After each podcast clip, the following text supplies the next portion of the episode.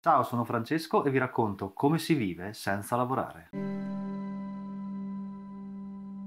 Mancano 10 puntate e poi questa nostra avventura si concluderà non finiranno i video e nemmeno l'appuntamento del mercoledì, ma cambieremo un po' di cose per entrare ancora più nel dettaglio dei meccanismi necessari per vivere senza lavorare. Tutto sommato possiamo considerare queste prime 100 puntate come un tutorial, la base minima per comprendere come vivere senza lavorare e più in generale la filosofia della semplicità volontaria. Tra una decina di video quindi iniziamo a fare sul serio, ma questo, questo appuntamento, lo sapete, è un appuntamento che abbiamo fisso ogni 30 video ed è il riassunto di quanto percepito fino ad oggi. Perché vivere senza lavorare? Beh, i motivi sono molteplici. Uno riguarda se stessi, quel senso di stanchezza perenne, di stress, di cerchio alla testa che non se ne va mai. L'insieme di tutte queste sensazioni negative si chiama lavoro e lo possiamo riassumere in un altro termine, ovvero angoscia.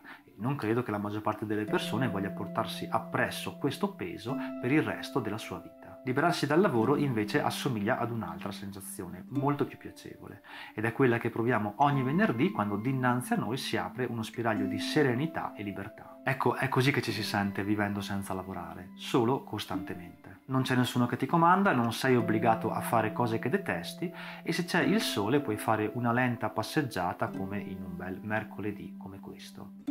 È come se il tempo non esistesse più. Il secondo aspetto riguarda l'inutilità del proprio lavoro, perché la maggior parte di noi non è né medico né agricoltore, quindi non fa qualcosa di assolutamente indispensabile per se stesso o per la comunità. Chiediamoci cosa accadrebbe se domani il posto in cui lavoriamo chiudesse i battenti. La gente morirebbe di fame? Io non credo proprio.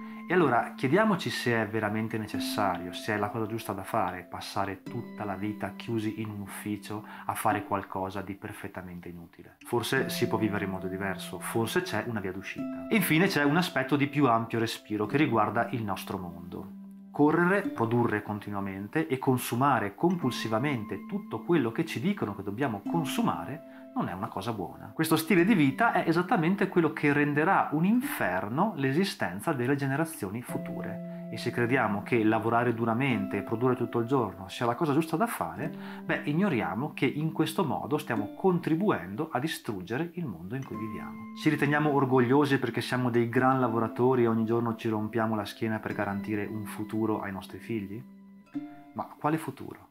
Così facendo stiamo contribuendo al non futuro delle nuove generazioni. Anche se fa male sentirselo dire, è più etico e più salutare lavorare poco, consumare poco e vivere in maniera semplice. Ci hanno sempre insegnato che il lavoro nobilita l'uomo, che libera, che rende migliori, che genera progresso? Beh, mentivano. Non c'è progresso nella produzione di scarpe, gioielli, borsette, sigarette, alcolici, pay tv, vestiti, profumi o smartphone da 1000 euro.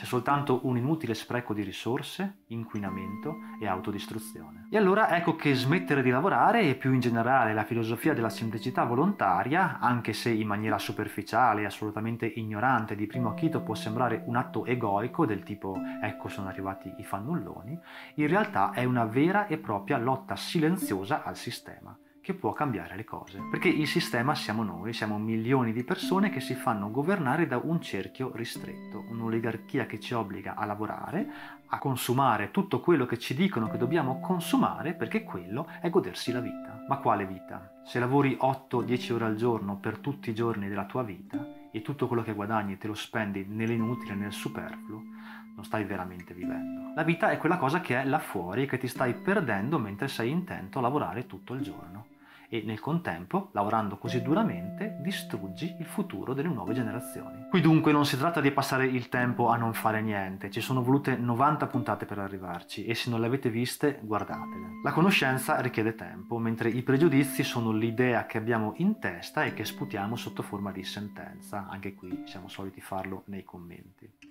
e non ci rendiamo conto che quell'idea è stato proprio il sistema a mettercela in testa e che noi siamo i suoi burattini. Cani che scodinzolano al potere mentre sbavando aspettano il croccantino. Pensiamo di sapere tutto e invece siamo soltanto marionette. Se non capiamo questo, se siamo ancora convinti che giocare secondo le regole del sistema sia la cosa giusta da fare, va bene. Ognuno sceglie di vivere la propria vita come vuole però abbia almeno la decenza di non disturbare chi intanto sta provando a cambiare le cose.